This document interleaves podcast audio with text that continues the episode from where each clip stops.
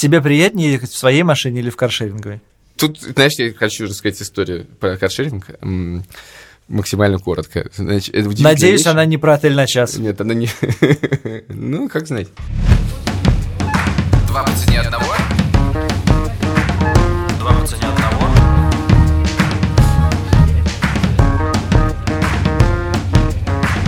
Привет, это подкаст «Два по цене одного». Его ведущий я, Илья Красильщик, издатель «Медузы». И я, Саша Поливанов, заместитель главного редактора «Медузы». Сегодня мы обсуждаем, как надо передвигаться по городу.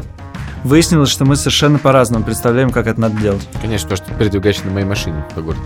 Я считаю, что это идеальный вариант. Давай начнем с э, full disclosure. У меня нет машины, у меня нет прав. У меня был велосипед, который угнали, и сейчас есть велосипед с пробитым колесом. У меня есть самокат, который ты мне отдал. И я постоянный Я клиент. не помню этого момента. И я постоянный клиент службы такси. И если бы у них были золотые карточки, я бы был gold member. Но я бы добавил еще важный момент. Ты живешь в городе Рига. Потому что, когда мы говорим про передвижение по городу, это, это важно, тут легко передвигаться. Давайте, раз... Не, не, подожди, а ты расскажи, что у тебя Вот есть? я собираюсь это сделать. У меня есть машина. Ну, она моей жены, но будем считать, что, будем считать, что она у меня есть. У меня украли велосипед, и нового велосипеда у меня нету. Смотри, есть Я сходство у пос- нас. Да, у меня есть моноколесо с пробитым колесом, что с ним довольно часто случается. А также я являюсь постоянным э, клиентом э, сервисов такси, наверное, трех или четырех, э, от сервисов каршеринга в Москве, трех или четырех, метро, по- ну и дальше понятно. У тебя есть карта тройка? У меня, конечно же, есть карта тройка. На ней лежит сейчас 500 рублей даже. Положил, когда уезжал из Москвы последний раз. Смотри, у меня нет прав, и я вот сейчас абсолютно уверен, что они мне не нужны. В смысле, что усилия, которые я потрачу на то, чтобы сдать на права, не купят благ, которые я получу за это. Но, не знаю, попробуй меня переубедить в этом. Не, ну э, с правами, мне, мне кажется, все просто. Права тебе дают свободу. Свободу они тебе дают э, в нескольких си- ситуациях, в которых ты, ну, то есть, мне кажется, тут моя позиция довольно железобетонная, потому что если ты приехал в какую-нибудь другую страну и хочешь по ней покататься, и у тебя нет прав, и ни у кого вокруг их тоже нету, то ваши возможности очень сильно ограничены. С другой стороны, если, например, у тебя есть дети, то машина тебе, например, у тебя их несколько, то машина тебе тоже очень помогает, потому что она просто ускоряет твое передвижение по городу. Другое дело, что не по каждому городу она ускоряет твое передвижение. Давай, давай сначала договоримся, мы говорим про машину или про права, потому что про машину у меня еще больше аргументов, как бы, почему не нужна машина. Нет, хорошо, давай говорить про права. Про права так говорить гораздо легче, чем про машину. Права — это замечательная вещь. Это исключительно твои возможности, это как бы твое дополнительное умение. Это как бы ты умеешь читать. Это хорошо. Умеешь говорить на иностранном языке, это хорошо. А еще умеешь водить машину, это тоже очень хорошо. Приехал в другую страну, катаешься на машине, нужно тебе э, передвигаться по городу. Ты понимаешь, сейчас на машине удобнее всего, ты едешь на машине, э, нужно тебе что-то перевести, ты едешь на машине, ты меньше зависишь от других людей, а меньшая зависимость от других людей – это большая свобода. Я продолжу твою аналогию, мне кажется, она правильной. Да, действительно хорошо знать языки, хорошо, не знаю, уметь читать. А вот э, вязать уже совершенно не обязательно умение. И для меня э, права, умение водить машину, что-то в одном ряду с вязанием или, там, я не знаю, игрой в покер. Это довольно приятное увлечение, но совершенно не обязательное. В, сейчас, особенно в последние 10 лет, есть миллион разных сервисов, которые помогают тебе чувствовать себя так же комфортно в городе, э, как и э, без прав, без машин. Ты- Тебе нужен переезд, ну, это очень простая услуга и очень дешевая. Тебе нужно переместиться срочно из пункта А в пункт Б, у тебя есть сервис такси, тоже они довольно удобные, и сейчас еще стали дешевле в несколько раз, чем были там, не знаю, в 2012 году. Действительно, передвижение по э, чужой стране, по маленьким городам, ну да, наверное, действительно, это бонус. Но вообще-то в той же Италии нормальная совершенно развитая система железных дорог, по которым ты совершенно прекрасно путешествуешь и бе- без, без прав. Нет, ну слушай, я предлагаю проблему путешествия убрать, но тут все слишком очевидно. Действительно, если ты взял в аэропорту машину и можешь заехать в любую деревеньку по дороге, это проще, чем не заехать. Тут Ну, неинтересно как бы нет, спорить. нет, давай, ну, давай нет, подожди, нет, давай поспорим еще, потому что, например, в Стокгольме это абсолютно бессмысленная вещь. Нет, я... говорю про путешествие по стране, а не по городу. Если ты говоришь про путешествие по стране, конечно, машина дает тебе больше возможностей. Давай говорить про город, потому что, конечно, в городе машина это и очень часто является обузой, безусловной, потому что, а, за нее нужно платить парковки, где-то ее хранить, стоять в пробках, э, и надо это гораздо дольше, чем все остальное. Это безусловно. Поэтому давайте говорить про город, это гораздо интересней. Ну- Значит, вот я тебе хочу сказать про город. Давай еще, мое предложение. Мы сейчас говорим про город Москву, не про город Ригу, потому что все-таки город, где живет 600 тысяч человек, 650, прошу прощения, где есть одна пробка в день э, к одному мосту с 5 до, до 6 вечера и больше ничего, это как бы немножечко специфическая ситуация. Все-таки, да, говорить про большие Согласен. города. Говорим про Москву. И вот, значит, я в Москве. Прости, только ты сейчас, конечно, обидел э, всех жителей Латвии, э, потому что счел Ригу небольшим городом. Счел, что в Риге есть одна пробка. На самом деле их две, извините.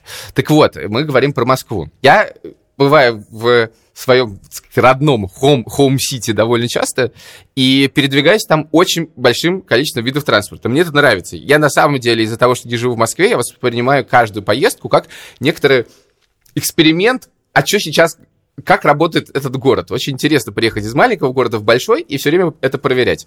Гораздо меньше, менее интересно это делать, когда ты там живешь, а когда приезжаешь, очень интересно. Так вот, я пользуюсь в Москве несколькими видами транспорта. Более того, одно мое путешествие, то есть од...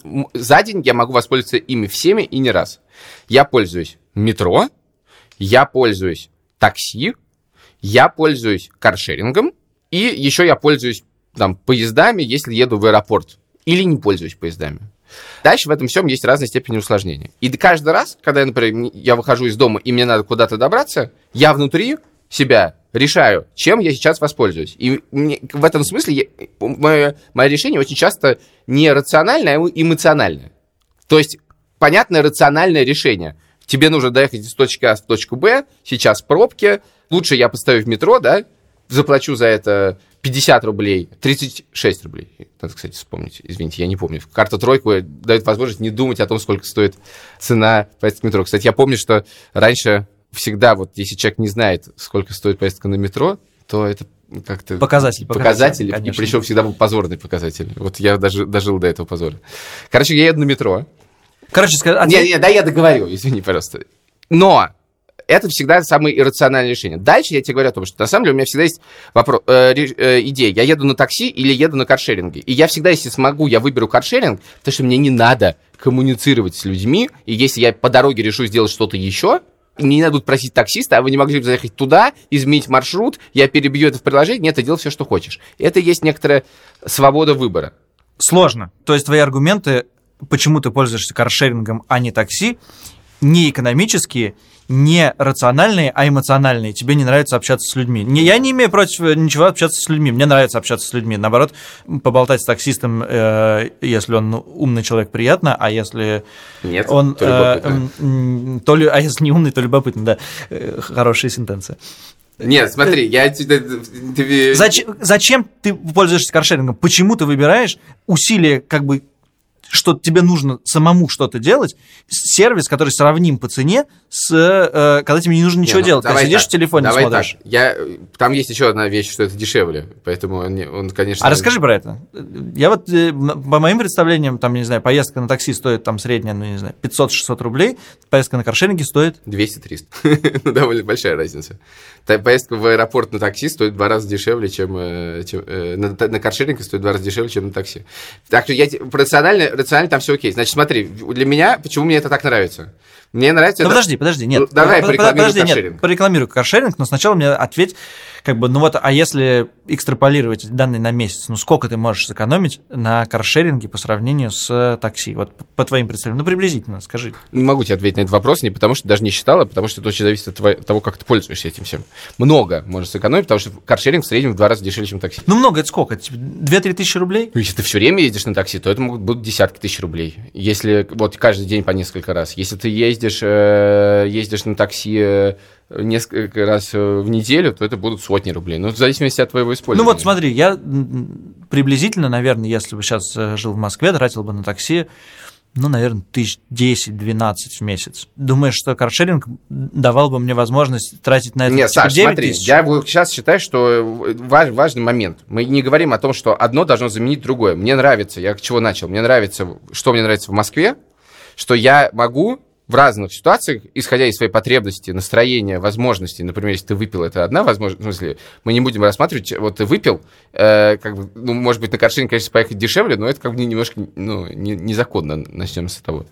Поэтому э, это очень разная ситуация. Я считаю, что это как бы возможность выбора. И этот выбор важный, потому что, с одной стороны, Иногда ты едешь на такси, и тебе попался какой-то совершенно омерзительный таксист, и ты должен провести с ним э, 40 минут времени в пробке. Ты же не можешь выйти оттуда и взять каршеринг, ты уже как бы с ним сел, все. Вот, я и говорю, это проблема. Не, не, не то, что это приятно, с одной стороны. С другой стороны, ты можешь э, проехать на каршеринге за в три раза дешевле, доехать до места, а после этого ездить по кругу и 40 минут искать парковку.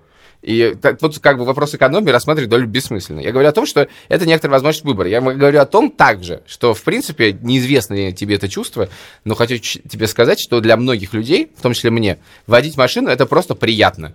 Это классное занятие. Подожди, даже в Москве? Ты ну, можешь ответственно сказать, что в Москве тебе приятно водить машину. Да, я люблю водить машину в Москве. Это, такое, это такая закалка. Это, это, это, это умение я, важно, важно все поддерживать, я считаю повернуть на большой каменный мост, это должен знать каждый. Хорошо. Не, не, Тренировка внимательности. Не могу никак тебя проверить, да? Тренировка надеюсь, нервов. Что этот подкаст а, В любом случае, нет, конечно же, если ты стоишь 5 часов в пробке где-то, это не то, что делать, но тут как бы, пожалуйста, иди в метро. Вообще, в принципе. Ты есть. хотел сказать, что это хорошее про каршеринг, Я хотел сказать, что это хорошее про каршеринг. Мне кажется, что это просто довольно интересная сама по себе штука по нескольким причинам. Во-первых, потому что я считаю, что в все меньшее количество людей э, остается в Москве, которым по-настоящему нужна своя машина. Потому что мы можем же спорить про две вещи, мы даже сразу сказали. Одно нужны права, а другое нужна ли машина. Я считаю, что права нужны, потому что это возможности, а машина очень часто это становится исключительно обузой. То есть нафиг эта машина в Москве в данный момент – ну, то есть, очевидно, что есть, я не готов говорить за всех, но в огромном количестве случаев это просто больше ни зачем не нужно. Просто потому, что ты можешь взять другую машину, это будет сильно дешевле, ты не вкладываешься в эту машину, которая как известно, машину, которую ты купил при выезде из э, дилерского центра, вот просто в момент выезда за ворота теряет 10% стоимости, и дальше с ней происходит только это. Она только теряет свою стоимость. Это вообще очень плохое вложение в машину, потому что ты ничего на это не зарабатываешь, очень много теряешь, очень много за это платишь, очень много за это платишь налогов, бензин уже и в Москве дорогой. Все это как бы малоприятно. Слушай... С каршерингом это как бы тоже такси, только без водителя.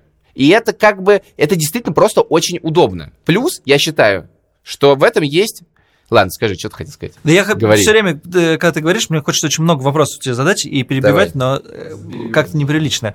Значит, два вопроса тогда я тебе задам сразу. Первое. Вот ты говоришь про водителя, который может попасться тебе с, э, в такси неприятный. А не бывает так в каршеринге, что у тебя машина раздолбанная или что-то такое? Сейчас вот каршеринги появились, они все новые машины. Ты не кажется... Есть такая проблема. Есть такая проблема. На самом деле, я тебе могу сказать, с таксистом у меня главная проблема в том, что он едет по навигатору так, э, что ты смотришь на это и понимаешь, что ну, что ты творишь сейчас? Я в этот момент, это, собственно, ну, то есть я лучше поеду по, по собственному навигатору. Я тоже поеду по навигатору, наверное, теперь. Ну, хотя бы буду смотреть его сам и сам это чувствовать. С каршерингом проблема — это поразительная вещь. То есть это просто поразительно.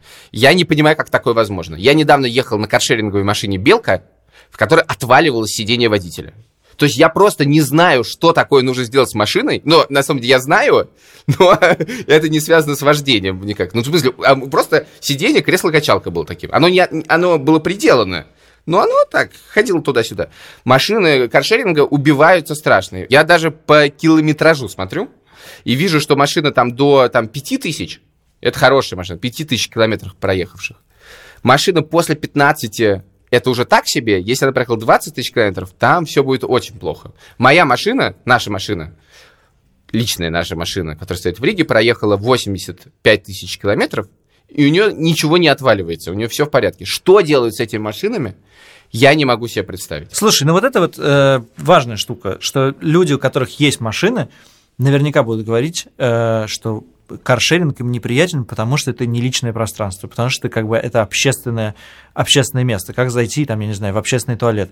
Я слышал истории про каршеринг, про то, что в частности, машины используют как отели на час, и в этом смысле входить в, э, сидеть в непонятной машине, которая непонятно как использовалась, э, наверное, менее приятно, чем в своей машине. Но это называется шеринг экономи. Мы живем в мире, в котором так много людей, и э, так много всего производится, что действительно человечество решило в какой-то момент, что удобнее некоторые вещи шерить друг с другом. Безусловно, ты теряешь в комфорте, но в целом э, это шеринг экономи. Вообще-то, когда заходишь в метро, там э, комфорт, если в метро в час пик значительно менее комфортно, чем в машине, которую использовали до тебя как отель на час, как правило. Во-первых, потому что ты не знаешь, что это делали. Тебе приятнее ехать в своей машине или в каршеринговой? Тут, знаешь, я хочу рассказать историю про каршеринг. Максимально коротко. Значит, это Надеюсь, вещь. она не про отель на час. Нет, она не... ну, как знать. Они же разные бывают, да? Бывает, что ты едешь на Hyundai Solaris, да? А а бывает, что ты едешь на Mercedes-Benz э, CLA, что-то там. Я не разбираюсь в этих CLA, GLA и так далее. Так или иначе. Это удивительно. Я однажды пересел из-за машины, там, условно, Kia Rio, э, или Hyundai Solaris в э, как 8 рублей минута в машину Mercedes А- А-класс что-то там. Просто я, у меня была возможность, я доехал до нее и пересел. 16 рублей, разница 8 рублей в минуту. То есть, если ты проехал, не знаю, 10 минут, ты переплатил 80 рублей. Ты чувствуешь себя абсолютно разным человеком. Просто радикально. Ты, у тебя вот это ощущение, что ты едешь на Мерсе, а не на Hyundai Solaris. Ты понимаешь, что ты в этот момент страшная жертва маркетинга, просто страшнейшая, но ты ничего не можешь сделать. У тебя абсолютно другое ощущение в голове. Поэтому, как бы, опять же, я тебе говорю, если я, у меня Honda Civic здесь стоит, что как бы между Hyundai Solaris и Mercedes CLA, ну, гораздо ближе к Hyundai Solaris, скажем так. Поэтому, эм, когда я еду в каршеринговой машине, и это Mercedes, мне в ней, конечно, приятнее, чем на моей Honda Civic. Ничего не могу с этим сделать. Это все работает вот так. Если у нее будет отваливаться сиденье, я надо посмотреть, что с этим делать. Ну ладно, расскажи вот э, еще про каршеринг последнее. У меня есть такой консерн, мне я вот волнуюсь, э, как пешеход прежде всего, что люди, у которых э, есть своя машина, они ездят так, что боятся, в принципе, ее разбить и вообще как-то нанести самому себе ущерб э, экономический. И э, простой по времени вызов там ментов, ну, все что угодно. Когда ты едешь на каршеринговой машине, у тебя наверняка чувство опасности м, в значительной степени притупляется. И я предполагаю, что люди, которые, которых права хранятся там, по 10-15 по 15 лет, которые ни разу им не пользовались, могут возникнуть такие ситуации, когда они говорят, о, каршеринг же есть, давай я им воспользуюсь, хоть я типа 10 лет не садился за руль. И в принципе, кажется мне, город должен становиться опаснее от э, каршеринговых машин. Знаешь, что такое интернет вещей? Ты объяснял мне не раз. Да, действительно. Значит, я на всякий случай скажу, что такое интернет вещей. Интернет вещей это а, объединение оффлайновых объектов, то есть физических объектов, в сеть, которая контролируется из некого центра. Для меня интернет вещей это когда ваш холодильник спамит какую-нибудь почту и взламывает американские да, это, выборы. это- это одно из э, а, неприятных э, последствий интернет-вещей. Ты как сказал, может, это непонятно. Действительно, поскольку во всех холодильниках тостер, которые теперь многие из них умеют подключаться к интернету, стоит заводской пароль, а заводской пароль, он всегда один и тот же. Админ, админ. Ну, или есть еще несколько вариантов, которые легко взламываются. И мало есть людей, которые меняют пароль к своему тостеру. Но, но уже довольно много людей, которые покупают тостер, который подключается к интернету. Поэтому тостер можно использовать для DDoS-атак, э, потому что он может посылать сигнал на сервер. Вот. эм, так или иначе, много чего можно объединять в, эти, в это, собственно, интернет вещей. Яндекс Такси, Uber — это интернет вещей. У тебя есть очень много такси, которые связаны друг с другом. И ты можешь их регулировать. Ты можешь их регулировать, ты можешь увольнять таксистов, ты можешь смотреть, как они ездят. Ты- если таксист раньше как бы э, бомбил, ну, как бы мы знаем много неприятных историй, когда у кого-то увозили в лес, ну, условно. Ну, это скорее не интернет вещей, это лайкономика скорее, потому что там э, рейтинг водителя очень важен. да? Нет, это важно, что- важно, что ты контролируешь, куда он поехал. Когда я говорю про интернет вещей, важно, что и таксист знает, да, что оператор видит, куда он едет. Э, И это совсем другой уровень контроля. Значит, когда мы говорим про каршеринг, это тоже интернет вещей. Все эти машины связаны в сети. Чем это хорошо? Например, тем, что, ну, конечно, когда вот у тебя есть вот этот парк машин, и состоящий из тысяч машин, в Москве сейчас их типа 6 тысяч, должно стать типа, ну, до конца города их может стать типа 15 тысяч. Считается, что э, вот для Москвы емкость э, каршеринга это типа 15-20 тысяч машин, и это типа ок. Сейчас их в 4 раза меньше, чем нужно. Подожди, то есть в России, то в Москве 2 миллиона машин, что-то типа этого, и 20 тысяч, такой маленькая емкость рынка. Это я сейчас отдельно скажу. Короче, я сейчас говорю про интернет вещей. Ва- Важный момент заключается в том, что ты машины эти контролируешь. И контролируешь их ты много как. Например, есть такая вещь под названием телематика. Телематика — это когда э, страховщики это стали предлагать. Это когда ты ставишь себе маленькое устройство в машину, оно трекает, как ты едешь, насколько ты резко разгоняешься, насколько сильно ты превышаешь, насколько резко ты поворачиваешь, вот это все. И в зависимости от твоего манеры вождения у тебя либо повышается цена страховки, либо понижается цена страховки. Потому что страховщики, э, в принципе, у них э, все схемы работают на том, насколько они хорошо могут просчитать каждого конкретного человека. Короче говоря, о чем я веду? Каршеринг может контролировать, и, например, там Udrive это уже делает. Яндекс Такси это тоже нас, Яндекс Драйв, извините, Яндекс Драйв тоже это делает. Э, делает он, что? Я сейчас скажу. Он может контролировать, как эти люди водят машины. И в зависимости от того, как они их водят, они могут им повышать рейтинг, понижать рейтинг, повышать тарифы, понижать тарифы, блокировать, предупреждать, штрафовать. Таким образом, на самом деле, если выстроить систему правильно, в случае каршерингов машин ты чувствуешь свою ответственность за то, как ты водишь, гораздо больше, потому что ну, когда ты едешь на своей машине, ты соблюдаешь только правила дорожного движения, и то не всегда.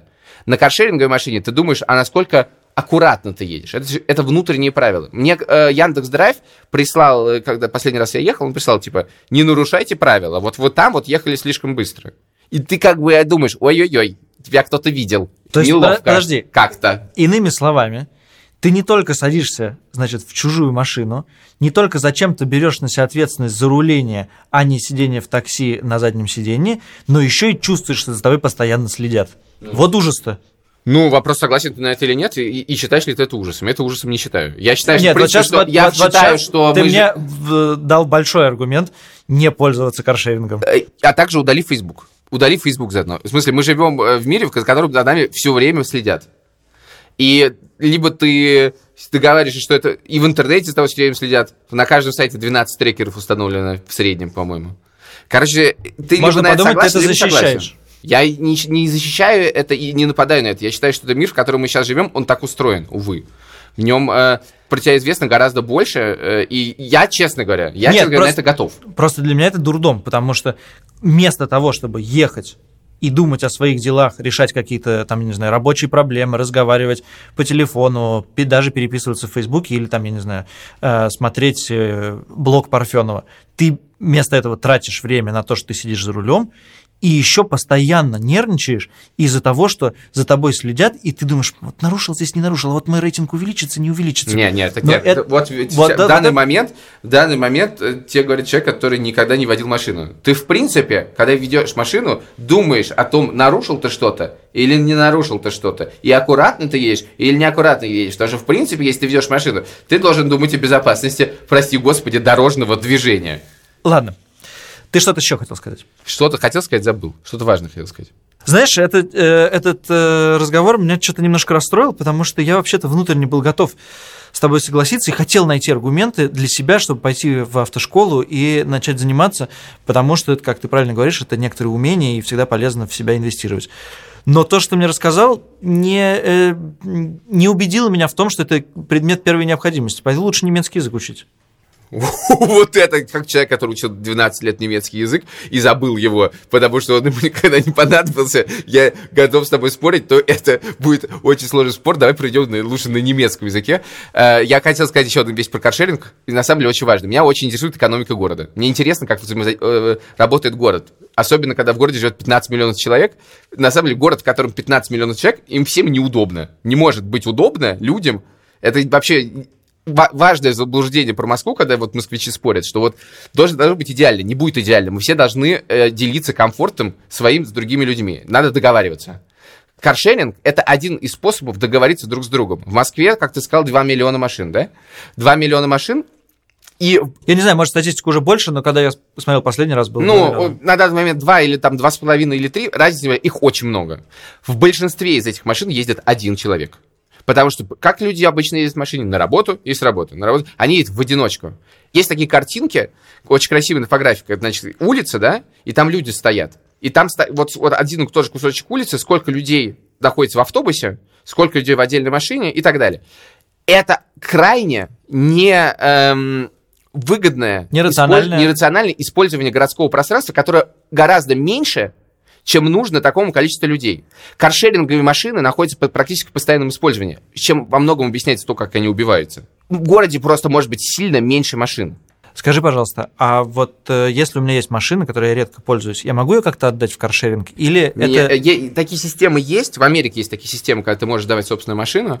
В России пока, мне кажется, я, я думаю, что это случится, но это как бы следующий уровень. Э, э, Это же все, вот это, это все шеринг, это все, насколько ты готов делиться собственным комфортом, да? Отдать одно дело сесть в чужую машину, принадлежащую каршерингу, и действительно, да, да, это не твоя машина, где у тебя висит твоя иконка, условно, или икона, или э, твой очиститель воздуха, и ты любишь этот air freshener, без него жить не можешь, у меня нет ни того, ни другого, дисклеймер. И другое дело, когда ты сел в машину, где, которую использовали как отель на час, но отдать свою машину, которую кто-то будет использовать как отель на час, и это следующий уровень, как бы, возможности договориться с этим обществом, в котором ты живешь. И я думаю, что мы до этого дойдем, но в этом есть важное условие, что это общество тоже должно договориться между собой, то есть человек тоже должен быть готов к тому, что он не использует чужую машину как отель на час. Ну, видишь, Это там, вопрос как бы э, развития там ты сказал, что за тобой постоянно следят. Если ты долго, си- например, машина не двигается, то можно как-то это определять, наверное. Шатает? В смысле, нет, я боюсь, что это определить может только камерами. Вот этого мне совершенно не хочется.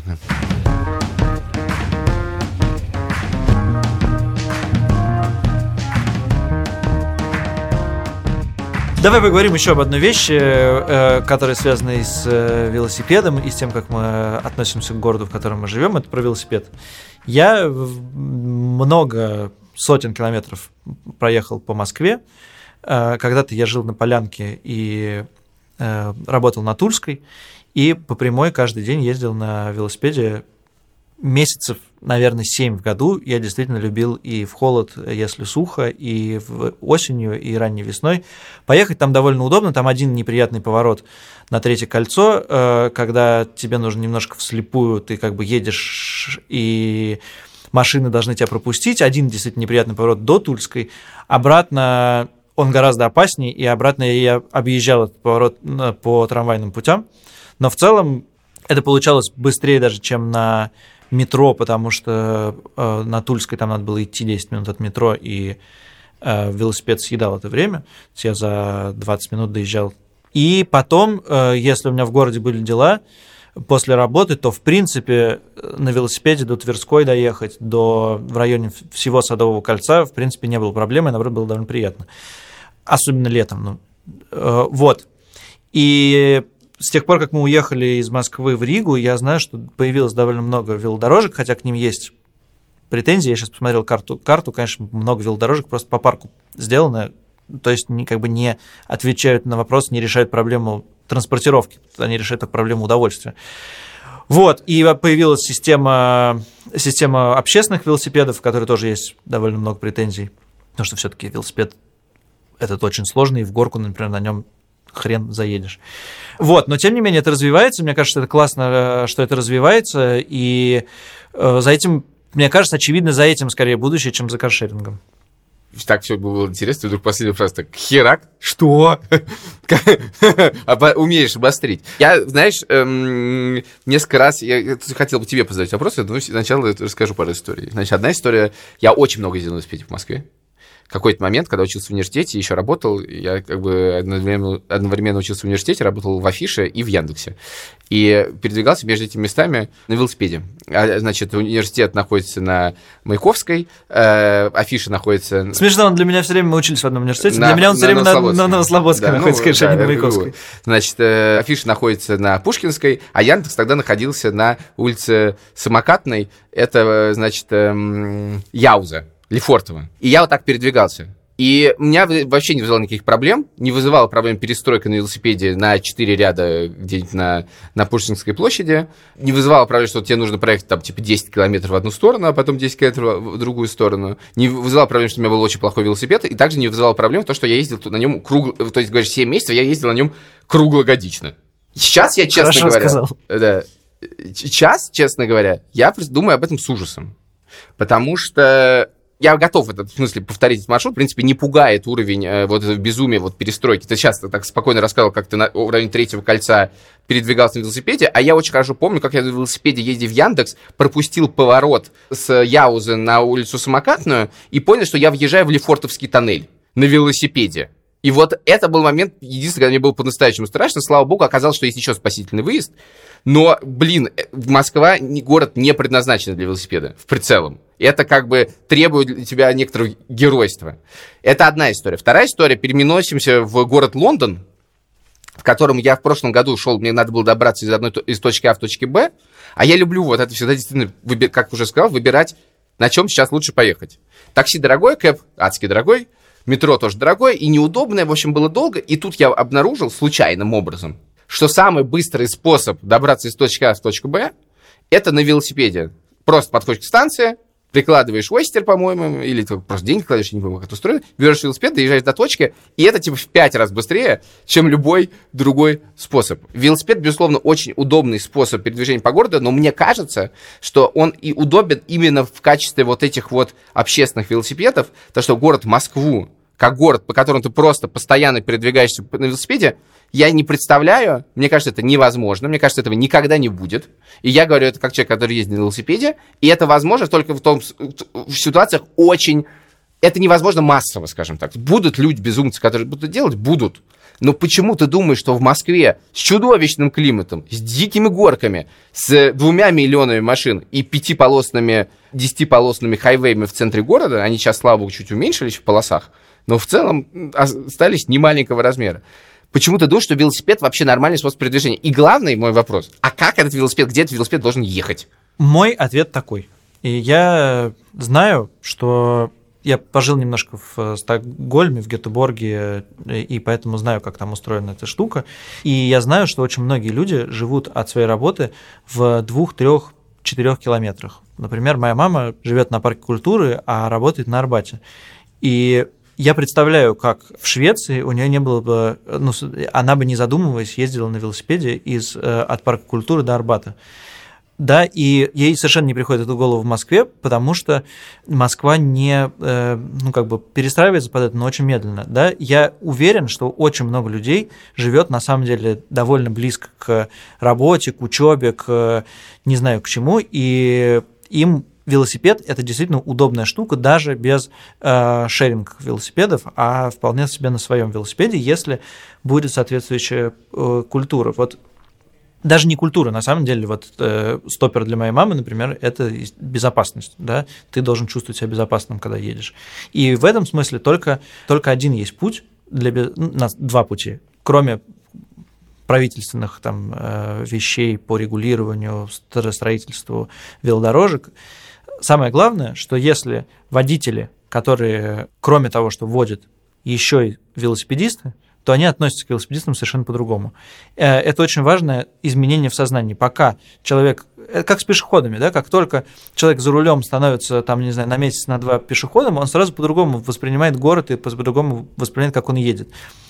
Чем больше э, людей будет пересаживаться на велосипеды, тем это будет безопаснее чем это, когда это будет безопаснее, людей станет больше пересаживаться на велосипеды. Такой замкнутый круг, в, который, в котором важно оказаться. Ну, э, для меня очень, мы есть. Для меня, для меня очень важно, что велосипед – это не штука для 20-летних, э, не штука для хипстеров, которые ездят в парк Горького. Для меня мне хотелось бы, чтобы в итоге э, город э, Москва был городом, в котором моя мама ездит на велосипеде на работу. Смотри, я хотел бы с тобой поспорить э, по нескольким вещам. Ты, во-первых, ты упомянул два города. Стокгольм 950 тысяч населения и город Гетеборг 570 тысяч человек населения. В сравнении с Москвой э, неизвестный размер населения, но точно больше 12 миллионов. Ты ну, что, пока ну, я говорил, гуглил? Миллионов. Да, Или я гуглил. Ты знаешь Нет, наизусть? я не знаю население всех шведских городов. Я прогуглил. Москву не гуглил. Это первое. Второе, я считаю, просто как бы, прости, работал в журнале Афиша довольно долго я вот как бы... Высоты... И вы проканифолили нам мозг своими да. велосипедами. Кстати, между прочим, мы меньше других канифоль. Вот про велосипеды мы канифоль довольно мало, просто как бы, видимо, ассоциативный ряд работает. Так вот, с высоты, так сказать, собственного опыта, хочу сказать, что сравнение города Москвы регулярно со скандинавскими городами или голландскими городами является, с одной стороны, ошибкой, а с другой стороны, невероятным самообманом. Невозможно и очень вредно, на самом деле, сравнивать эти города друг с другом. Они никогда не будут одинаковыми. Они никогда не будут работать по, одинаковому, по одинаковым принципам. Просто потому, что это абсолютно по-разному устроенные общественные не знаю, как сказать, общественные механизмы. Среда другая, проблемы другие, масштаб проблем другой. Можно устроить маленький Копенгаген внутри одного э, не знаю, эм, бывшего перестроенного завода в городе Москва. Но невозможно из Москвы устроить Копенгаген, Гетеборг, Стокгольм, э, Амстердам и так далее. Это маленькие города, совершенно по-другому устроены. Более того... Да я не называй их говорю... маленькими. Это твоя имперская... Нет, нет это не города. Есть мегаполисы. Это а... не маленькие а... города. Миллион населения – это не маленький город. Безусловно, миллион населения по сравнению с мировыми мегаполисами – это маленькие города. Я сейчас... Можно сравнить это с Лондоном, можно сравнить это с Нью-Йорком, можно сравнить это, не знаю, давайте с Бангкоком это сравнить, например. Совершенно другая проблема. Я даже сейчас не говорю про городскую культуру. Она даже ее, она, конечно, ну, она в Москве на самом деле довольно сильно повышается, но тем не менее, это первая проблема. Невозможно устроить велосипедное движение так же. Что ты хочешь сказать? Я хочу сказать, что э, ровно удивительным образом ты занимаешь некоторую ретроградную позицию, потому что ровно так думали в 70-е годы в э, Роттердаме, в э, Амстердаме, в Стокгольме э, и в Гетеборге. И эти страны, в которых традиционно очень много ездили на велосипедах, после военную эру велосипед стал заменяться э, машинами, и до 7, в 70-е годы заменился настолько, что машин стало гораздо больше, да, чем, это, чем, чем велосипедов. Я не говорю. И и очень многие думали, что все, эра велосипеда ушла, э, потому что невозможно, слишком большой город, слишком большая индустриализация, развитие, всем хочется ездить на своих машинах. И в 70-е годы умные люди начали думать, что это не так, и стали перестраивать города. И тогда это тоже многим казалось невозможным, потому что они-то как раз считали Амстердам, Роттердам и все другие города большими городами. Нет, смотри-ка, я хотел бы уточнить. И, и вот это действительно 60-х, 70-х годов идея, что мы сейчас построим новый мир, по нему будет по широким проспектам ездить личный автотранспорт, на мой взгляд, убила очень большое количество городов. Это страшно вредная идея. То, что как бы человечество вдруг втемяшилось в середине 20 века, что вот теперь вот эти города будут устроены вот так, это, ну, как бы, это, это вообще-то все давно пережили. Единственное, одно из мест, где это пока, пока что не до конца пережили, это территория бывшего э, Советского Союза. Э, и это сейчас довольно сильно меняется.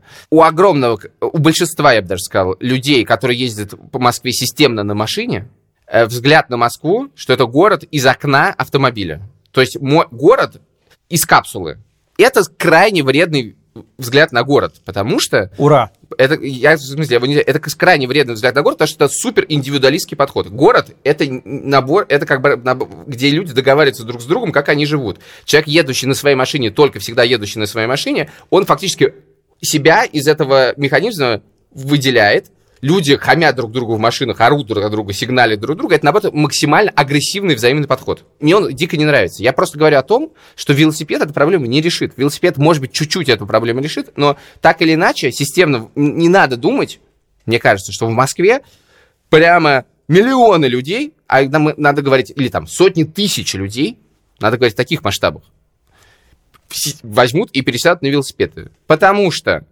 велодорожки не будут работать, потому что полгода эти велодорожки не будут использоваться, климат омерзительный, потому что э, все равно очень будет много машин, это небезопасно, потому что на самом деле огромные расстояния, огромные расстояния. Ну, то есть, если у тебя жители центра начнут передвигаться больше на, на велосипедах, это, конечно, будет приятно, но жителей центра мало. В масштабах города это очень маленькая вещь. Расстояния, которые люди перемещаются каждый день, они не велосипедные. Мы можем, вот поэтому этой проблемы 20-летних. 20-летние будут так передвигаться. Не 20-летние так делать, к сожалению, не будут. Да, можете решать проблему, доехал до э, станции метро, пересел на метро, и там уже дальше. Это все тоже придумывалось. Но, тем не менее, мне кажется, что велосипед никогда не этим не станет. И с велосипедом я еще вот что хотел сказать. Казалось бы, считать, что э, велосипед это супер friendly транспорт, да? Вот такой вот там, велосипедик, вот только в корзиночка, вот только вот яблочки положить и на, э, фер, и на фермерский рынок, да? Вот прям э, картинка. Из журнала Афиша. The Village, неважно, из, из любого журнала, вот у тебя Копенгаген такой. Дальше я представляю, например, велосипед в городе Тель-Авиве. Там, ой, там, значит, климат. Климат огонь во всех смыслах. Круглогодично все ездят. Куча, естественно, велосипедов. Куча электров всякого транспорта. Всего миллион. И все это фигачат по тротуару. И ты это ненавидишь. Потому что мимо тебя проезжает какой-то дебил на дикой скорости. Это вообще-то твое пространство, как пешехода. Там приятно ходить по городу, там тепло. И это вот все едет по тротуарам. И это, на самом деле, супер оказывается, что это супер агрессивный транспорт. Агрессивнее машины. И на самом деле опаснее машины, потому что он заезжает на, прос- на пространство, которое ему не принадлежит. Я, как э, человек, э, который ездил на велосипеде в Москве, я очень хорошо помню, что ты, поскольку ты находишься между некоторыми, вне регуляции, то ты действуешь, как тебе удобно. То ты пешеход и едешь по тротуару, как где тебе удобно, то ты как бы машина и едешь по проезжей части. То ты переезжаешь э, э, дорогу как э, пешеход, то ты переезжаешь дорогу как машина. Как, Моск- Я не верю, что в Москве возникнут э, все вот эти истории с велодорожками, которые сделаны в Москве. Это все смех. Мне кажется, что ты совершенно прав, регуляции нету, это существенная проблема для... Ну, в смысле, что это будет решаться в будущем. Ты упомянул, что есть электротранспорт, и мне кажется, что эти велодорожки будут не бессмысленными и для электросамокатов, и для моноколес, и для всего остального, и это явным образом будет развиваться, и сейчас очень сильно развивается, и поэтому эти велодорожки не будут э, пустовать.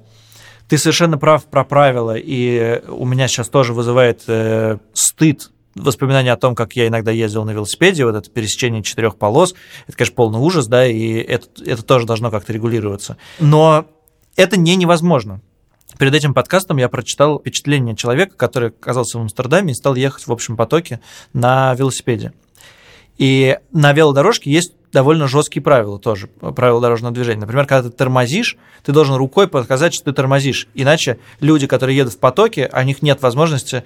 И женщина, которая этого не знала, несколько раз, значит, э, просто тормозила, и ей выговорили довольно жестко э, амстердамские люди, которые из-за этого должны были съехать в кювет. В общем, я к тому, что эти правила можно разработать, они работают. И вот человек, который турист приезжает в Амстердам, он на первый же день усваивает эти правила и едет по правилам. Просто они должны быть, и чем больше людей э, будет э, кататься на велосипеде, тем быстрее эти правила выработаются. Слушай, ну прости, да, опять по- пошел в сравнение с Амстердамом, сравнить Москву, город без велосипедов, самым велосипедным городом мира, это, конечно, смело.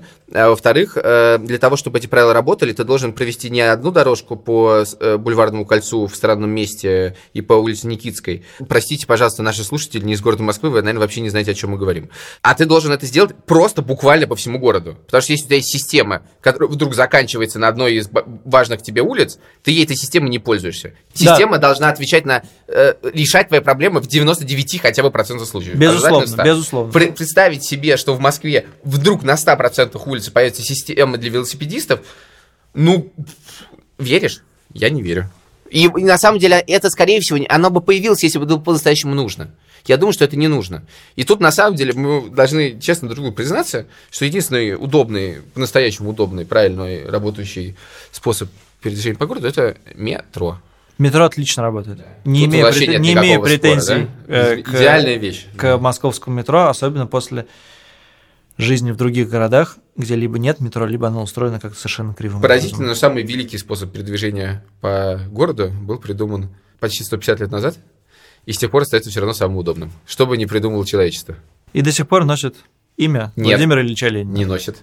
Никак не носит. Надо продолжать московский метрополитен. Имени Ленина. Нет. Там везде сняли эту табличку. Значит, тайна носит. Но мы в своих душах храним это.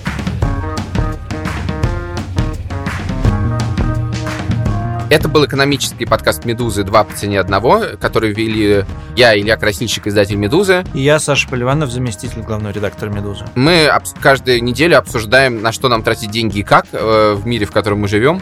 Пожалуйста, присылайте нам темы на адрес подкаст собака медуза.io, если вы хотите, чтобы мы что-то обсудили. Присылайте свои мнения туда же. Ставьте нам оценки в приложении Apple Podcasts. Слушайте нас на Медузе или в любом другом э, приложении, которое поддерживает подкасты. Спасибо вам большое и до встречи через неделю.